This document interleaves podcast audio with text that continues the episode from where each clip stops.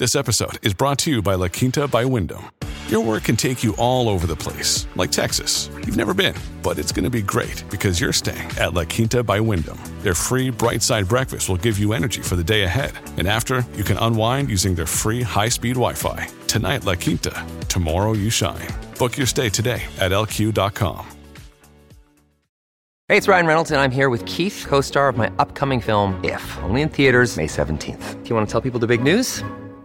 All right, I'll do it. Sign up now and you'll get unlimited for $15 a month in six months of Paramount Plus Essential Plan on us. Mintmobile.com slash switch. Upfront payment of $45 equivalent to $15 per month. Unlimited over 40 gigabytes per month. Face lower speeds. Videos at 480p. Active Mint customers by 531.24 get six months of Paramount Plus Essential Plan. Auto renews after six months. Offer ends May 31st, 2024. Separate Paramount Plus registration required. Terms and conditions apply if rated PG.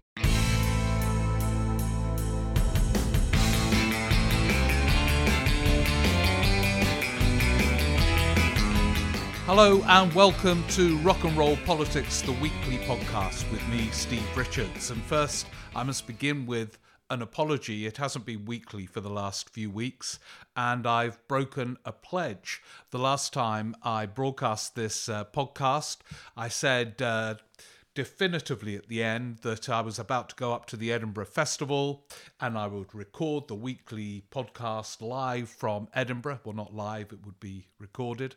But I didn't. I broke the pledge. It's an interesting insight to uh, a politician's dilemma. Sometimes they make pledges, believing it when they make them, and then find that, to quote the euphemism, circumstances change. Well, it's not always a euphemism, sometimes it can be true. Edinburgh, as ever, was brilliant and exciting and tiring, and actually no space at all to record the podcast. So the circumstances changed in ways I didn't envisage when I made the pledge. Uh, I feel like. Uh, Nick Clegg and a thousand others who've been in that situation. My apologies uh, for not keeping to the pledge. And I return from Edinburgh now to find that uh, politics, wholly predictably, is in the same place as it was when the summer recess began. Uh, this is always the case in politics. At the end of July, some commentators write and some leaders hope that somehow, as if by magic, a few weeks away on the beach or up mountains or on walking holidays, will bring about a change in the political mood when everybody gets back. It never happens. And indeed, in some cases, when there is a sense of political crisis in the air, that crisis deepens as if by magic during the August holiday. People return, erupting with more energy and anger or hope or desire to make waves after a period away from the political stage. And there is a greater sense of shapeless intensity. And that is, I think, uh, where we are at the moment with those familiar themes of Brexit, the crazy Jeremy Corbyn anti Semitism furore, and so on. Just briefly on those two, because they are unchanged. The most interesting but wholly predictable dimension of Brexit is the um, clear signs now that the rebellion against Theresa May's Chequers proposals doom them already at Westminster, whatever happens in her negotiation with the European Union.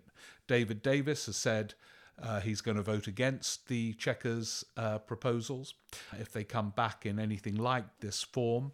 And uh, of course, he said wholly logically that he resigned over them as a cabinet minister, so he could hardly vote for them. That must be the same position with uh, Boris Johnson. And at Edinburgh, one of the people we sort of tried to get into the mind of was Jacob Rees-Mogg. And the audiences agreed when we delved deeply into his mind that such is his definition as a politician of purity when it comes to Brexit and unswerving opposition to Chequers, he too will have to vote against it. Now, they, these three individuals, carry others with them. It's not clear how many.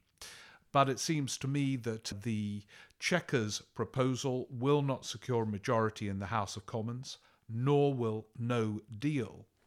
which is why those of us who are suggesting a second referendum is a way through this, or what the organisers insist on calling the people's vote, is, is I think, still a feasible option. I loathe referendums. They are a wholly unsatisfactory way of deciding a contentious, complex issue in the short term and never resolve anything in the long term, as evidenced by the fact that we've already had two of these referendums on Europe and they just generate more and more division. The one in 1975 did, led partly to the uh, intensification of the debate within the Labour Party. By 1983, Labour were pledged to leave the European Union, and the SDP was set up partly in reaction against that. And uh, of course, this. Um, silly referendum that David Cameron held in binary vote on issues of multi layered complexity has just reignited a whole range of thorny debates without resolution. The reason I think it might be feasible is to have another of these silly referendums and desirable is the parliamentary paralysis this autumn must be resolved one way or another. They could ask for an extension to Article 50, but that merely kicks all these thorny issues into the long grass. And at some point, there has to be a kind of legitimizing of whatever messy outcome looks as if it's going to take shape. And a referendum might just do that. And it is interesting that many prime ministers begin their leadership wholly opposed to referendums as a matter of principle. I remember when Tony Benn first came up with the idea in the early 1970s, well, I don't remember directly, but I've read his diaries and others. When he first raised this issue, Labour were in opposition, and Ted Heath was moving towards uh, signing up to joining the then common market, not with a referendum, but with a vote in Parliament. Tony Benn said in his diary, I raised the possibility of a referendum to Harold. Harold Wilson, who was then leader. Harold was utterly dismissive saying we're parliamentary sovereignty and we mustn't uh, bypass the sovereignty of Parliament with a vote, uh, referendum, etc., etc. All the theoretical, wholly weighty arguments against a referendum is the leader's first instinct until he realizes or she realizes it's the only way through. And Wilson woke up one day and recognized that the only way to keep his party together was to offer a referendum on Britain's continued membership of the then common market. Uh, Wilson skillfully won that referendum in 1975. David Cameron was against referendums in theory when he was first asked about them. He was forced to hold several of them, and of course, the one on Brexit was one of them. Now, Theresa May is going around saying she's against a referendum, but it could be that one day she wakes up and realizes she is wholly trapped with Parliament rejecting her deal and no deal, and the only way through for her might be to turn to the electorate rather than to continue to navigate within her party, a navigation uh, which she is ill suited uh, to conduct. She's not a figure of guile or mesmerizing oratory that can bind conflicting wings together with the magic of words and performance. She's got other skills, but not those. She's wholly unsuited to this task. So she might discover that the referendum is the way through, and the Labour leadership wisely say they, they are keeping the door open. I don't think they can go any further than that at the moment because they don't know what the deal is that May will bring back this autumn if she manages to do uh, so at all. So that is why it is still feasible to contemplate that possibility and indeed desirable to do so. Other than that, no one knows what's going to happen this autumn. It's going to be a period of seismic politics, and one of the great pleasures of doing the Edinburgh show was each day I began by saying, look, this August historians and novelists will be writing about it because we're on the edge of history, this point where no one knows what will happen next. From Uslot in a room in Edinburgh to Theresa May to Barnier to Merkel to Boris Johnson, who appears self confidently assertive but has no detailed proposition for a workable, deliverable Brexit, and so on. And um, the, the weeks ahead are going to be exciting and significant, historically significant. I'm not going to spend much time on the Labour anti Semitism furore. The NEC has now adopted that full definition of anti Semitism. I can fully understand why Corbyn and others wanted some qualifications to it. Very senior Jewish lawyers have expressed concerns about it. But this whole furore has been, in my view, something of a red herring, and I've talked about this in previous podcasts, it is an imprecise scandal. The fact that senior Jewish figures and Jewish MPs sincerely regard Corbyn as anti Semitic is not proof in itself that he is.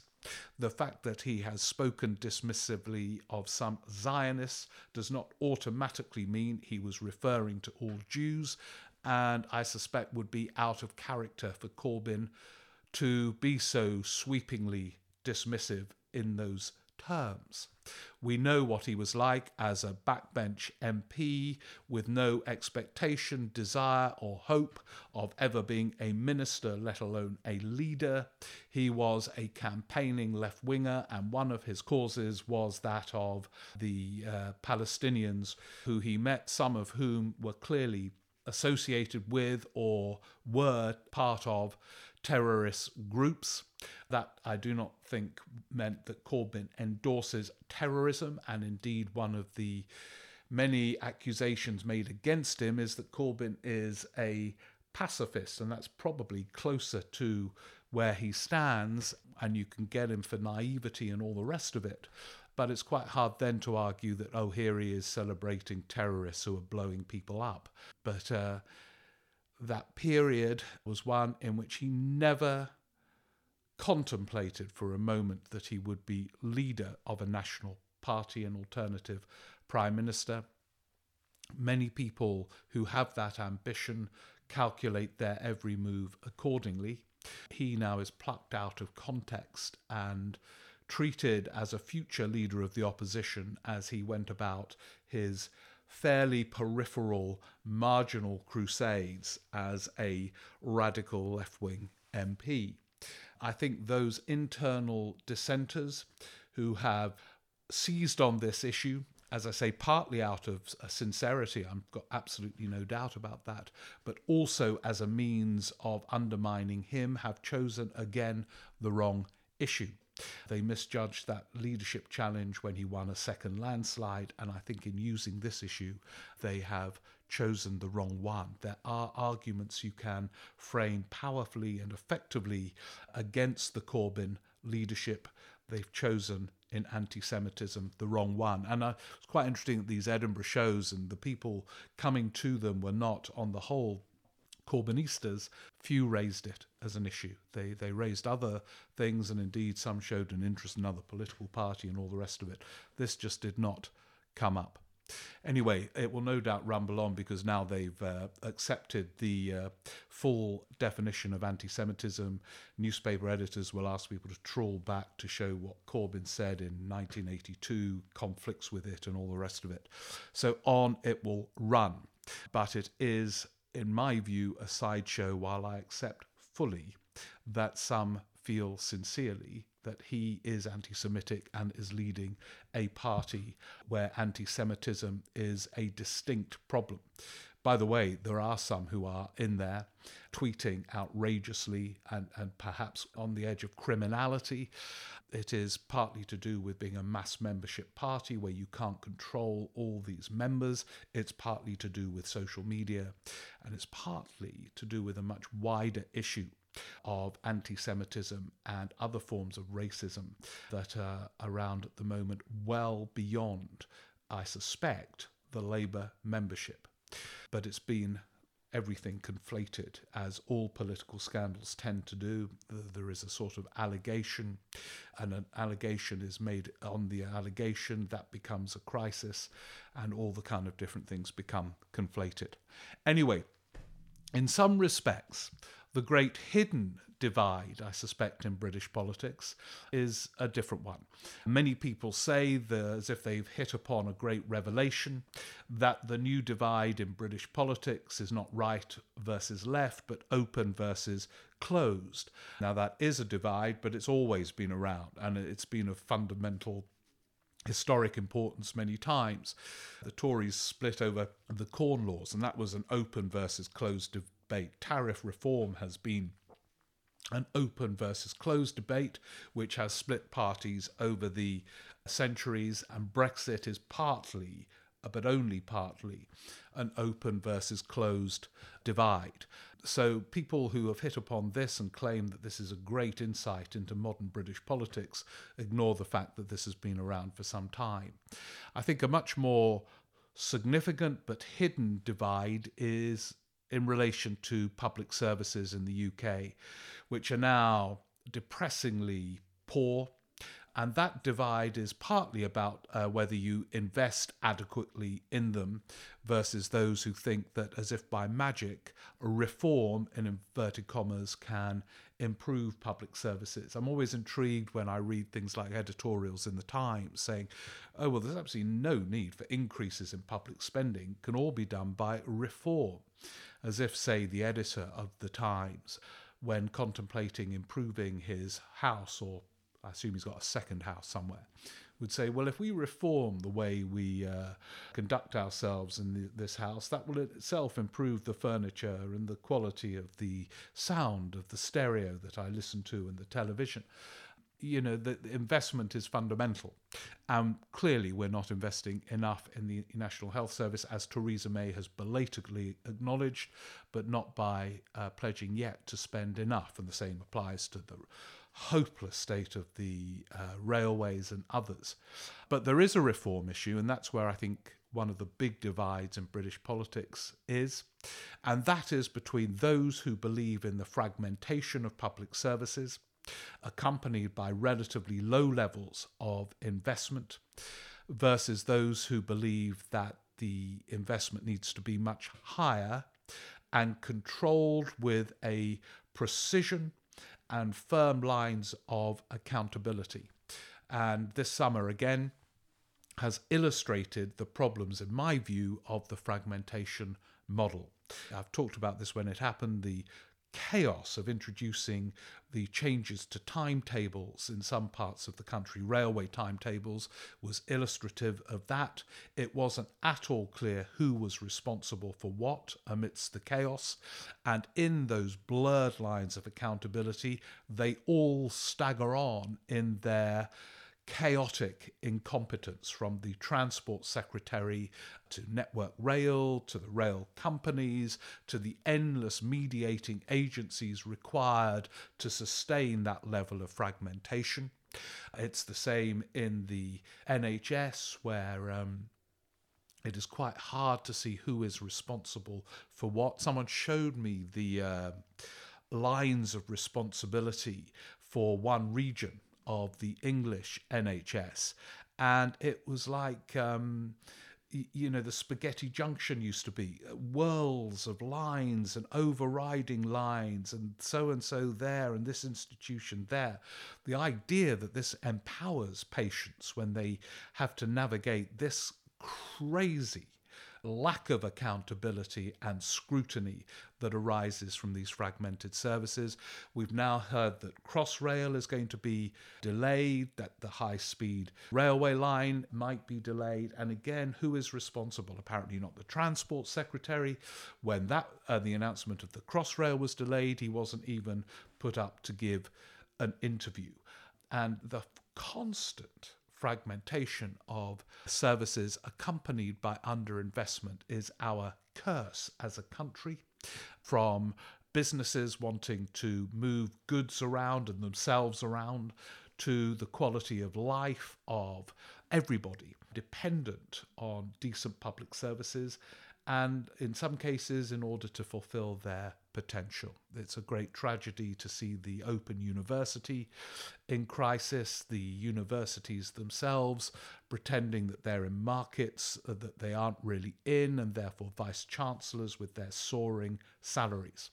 Now, some in politics support the fragmentation of services and claim that it creates a sense of competition and empowerment, and there is an argument that you can frame along those lines.